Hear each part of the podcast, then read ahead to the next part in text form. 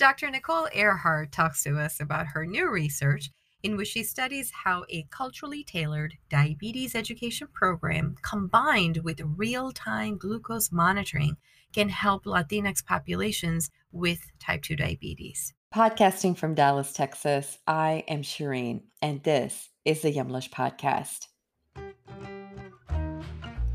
Yumlish is working to empower you to take charge of your health through diet and exercise and reduce the risk of chronic conditions like type 2 diabetes and heart disease. We hope to share a unique perspective and a culturally relevant approach to managing these chronic conditions with you each week. Dr. Nicole Ehrhardt is an adult endocrinologist with 15 years of working with patients living with diabetes with a focus on whole person body health and also empowering patients living with diabetes. Welcome, Dr. Ehrhardt. Thank you so much. An absolute pleasure having you on. So, Dr. Ehrhardt, can you talk to us about how you found an interest in diabetes research and treatment? Yeah, so I think people are sort of surprised because what I tell people first, I was actually an old army doctor or a military physician and an endocrinologist. And, you know, in that work, I got to work with a lot of many people from diverse backgrounds. And, you know, we even in that population, there was people living with diabetes, and I saw the impact on them. And, you know, in this population, we really had healthcare access for all. So then, when I left the military, I joined um, the George Washington University in the Washington, D.C. area. And I really wanted to focus on underserved communities and empowering patients living with diabetes there.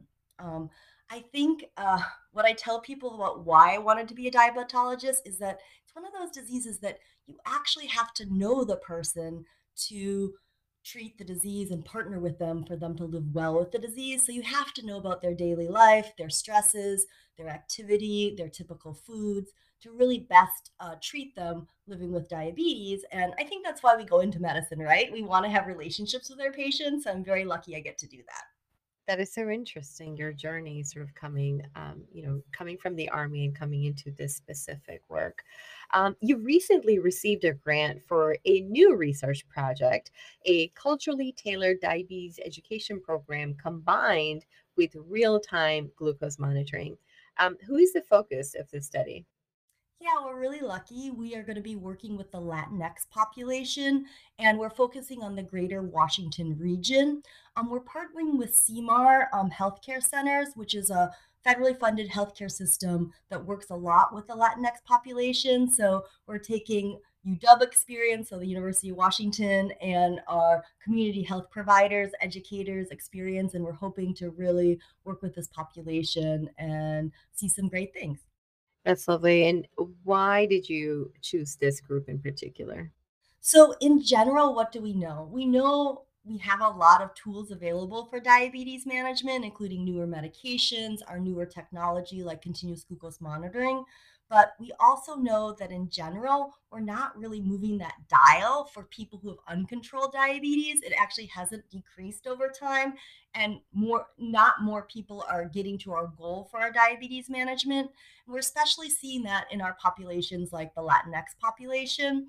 Um, now, there's no registry for type 2 diabetes, but using um, our patients living with type 1 diabetes, they have a registry. And you know they have access in general to this populate to the continuous glucose monitoring technology um, and it is typically covered by their insurance um, but what we see in this registry is primarily the patients who have access to this medication are caucasian and are have commercial insurance so really what we want to do is target a population that needs additional support and then show the benefit of it so then we make it more accessible to type 2 patients living with diabetes and then uh, diverse populations.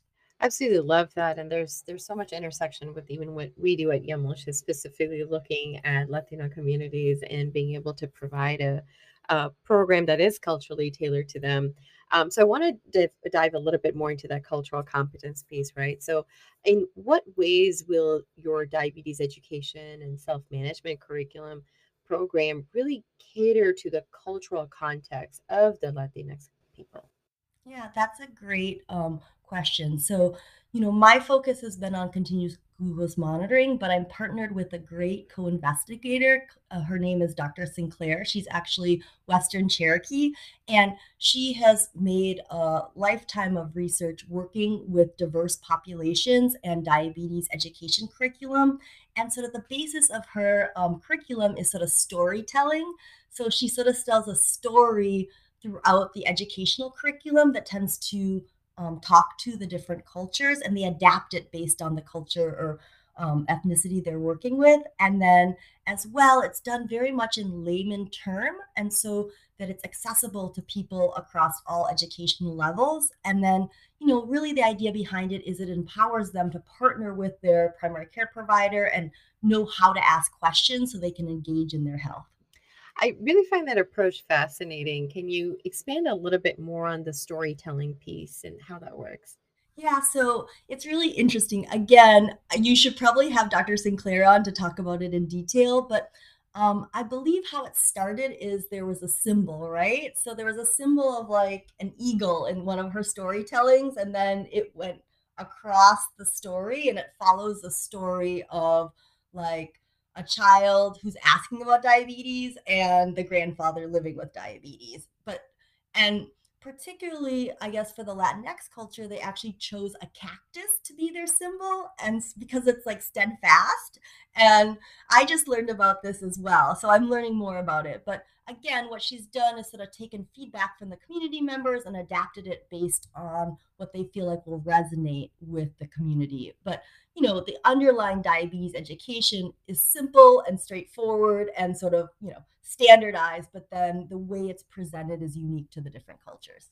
That is very interesting. Um, you mentioned a little bit ago the glucose monitoring. Um, what is real-time glucose monitoring? Because we're we're very familiar with the ones where we have to prick ourselves um, every day, but what is the real-time glucose monitoring, and then how will using this technology really serve the study? So basically, what it is, it's a device that sits on top of the skin, and then there's a little filament that sits under the skin, and it will actually record your um, glucose every one to five minutes based on the device you're using. And then that information actually can be sent wirelessly to either your smartphone, which is great because everyone has their smartphone these days, or if they don't have that, a receiver. And then you can view that information. So you can view the glucose or sugar in real time. And what's important about this technology is just not a static number. It has an arrow, so it shows directionality. So you can know what the prediction of the glucose is going to be over the next 30 to 60 minutes. And this helps patients make the right decisions. It also gives them feedback on what they just did from a nutritional standpoint, or perhaps if they're high, they might say, Oh, I'm high and I'm not coming down, I should go take a walk. So our hope is is that coupled with the diabetes education, it sort of reinforces both positively and negatively those things they should do um, for their diabetes management so that they can optimize their diabetes control. That is interesting. Um, and um, if, uh, do you have any examples of that that you can share? Yeah, so that's a great um, question. I think you know the problem is is that when we're looking at the research on continuous glucose monitoring there's a lot of data on um, improving a1c which is a marker of our glycemic control and reducing risk of hypoglycemia but my interest and i think what the clinicians in the community's its interests are is how does it affect behavior and we have some small amount of research that look at how it works as a behavior modification tool and enhances and encourages people to make healthy lifestyle changes. But you know, that's what we really hypothesize that it does do this, and that's what we see in our clinic. So I'm going to give an example. Um, I was working with a primary care clinic, and they presented a case of a Mexican construction worker, and his uh, glycemic control or average sugar control was in the 200s plus, which is very high for the diabetes. And he was on several medications for it. Um, but we were able to get him the device so he was able to wear the continuous glucose monitoring with no change in his medications. His average sugars went down in the 150s, 160s, which is close to his glycemic goal of an A1C of seven.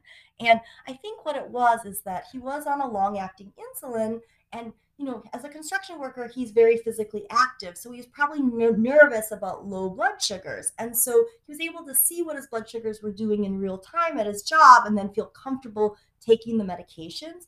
His primary care physician also felt like it was good feedback from a nutrition standpoint, and he made some really smart, um, small changes in his um, healthy eating based on what he saw. And you can sort of see the benefit. No escalation of medication, but significant change in his blood sugar. So, and we we see these things pretty powerfully, um, you know, most days of the week in our clinic. That is interesting. Can you can you speak to the adoption of some of this technology, right? Like downloading an app on the phone to be able to track things like that. Um, how do you see tech literacy playing into into this?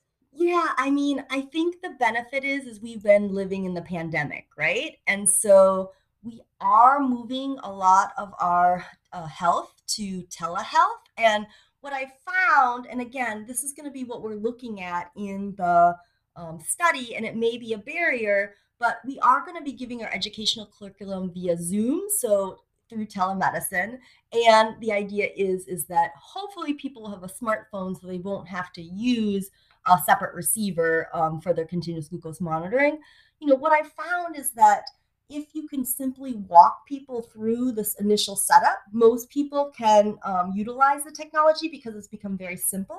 And if not, that's what's great about family members. Most people have like a son, a daughter, a grandchild that can help them with it. And then once it's set up, right, it's just like a click. So people can uh, work together on it. Again, this could be a barrier in different communities, and that's what we're further looking at. But because we've done a lot of telehealth over the last two years, what we've seen is it has been effective. And actually, um, my community partner, Sea Mar, during the pandemic, gave the diabetes prevention program via telehealth, working a lot with this particular population, and they actually felt like it was fairly effective. Um, and that it wasn't a barrier to use. So, so that was we're hoping to see the same thing with our study, and uh, that people have access to it. Um, so, what does your team hypothesize about the results of this study?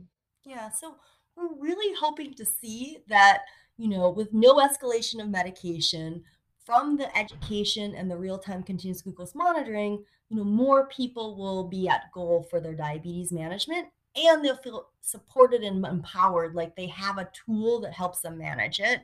Um, however, you know, what we always know is that sometimes there are more social determinants of health out there that affect the actual intervention, whether it's a medication or an educational tool. So, one of the parts of our study is actually to engage a little bit about those social determinants like um, neighborhood safety. So, if you can't walk in your community, you may not be able to walk after a meal to help your blood sugar, right?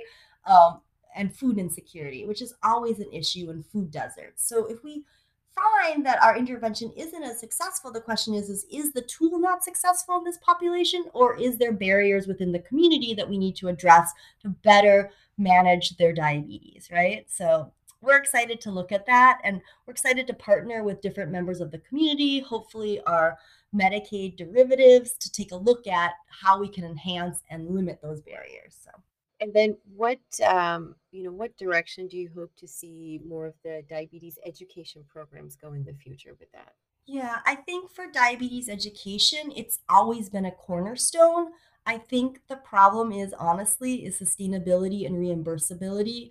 Um, unless you have like an ADA accreditation, a lot of time these community cl- uh, clinics do not have like a certified diabetes educator, or if they do, there's just too much workload to get it certified. And so there's no reimbursement available for these programs, which are such a cornerstone of diabetes education. So we're hoping to show that you know it is useful and it should be you know paid for and reimbursed as part of diabetes education um, and then when it comes to the continuous glucose monitoring, right now, if you do have insurance, um, if you're Medicaid, Medicare, it's only paid for if you have are on intensive insulin therapy, right? So that's if a patient living with type 2 diabetes that's already on three to four shots of insulin a day, that's sort of late in their disease progression. So, what we want to do is make the technology available early to those that are not on intensive insulin therapy. So, hopefully, they never get to that point and they never develop the complications from their diabetes. So,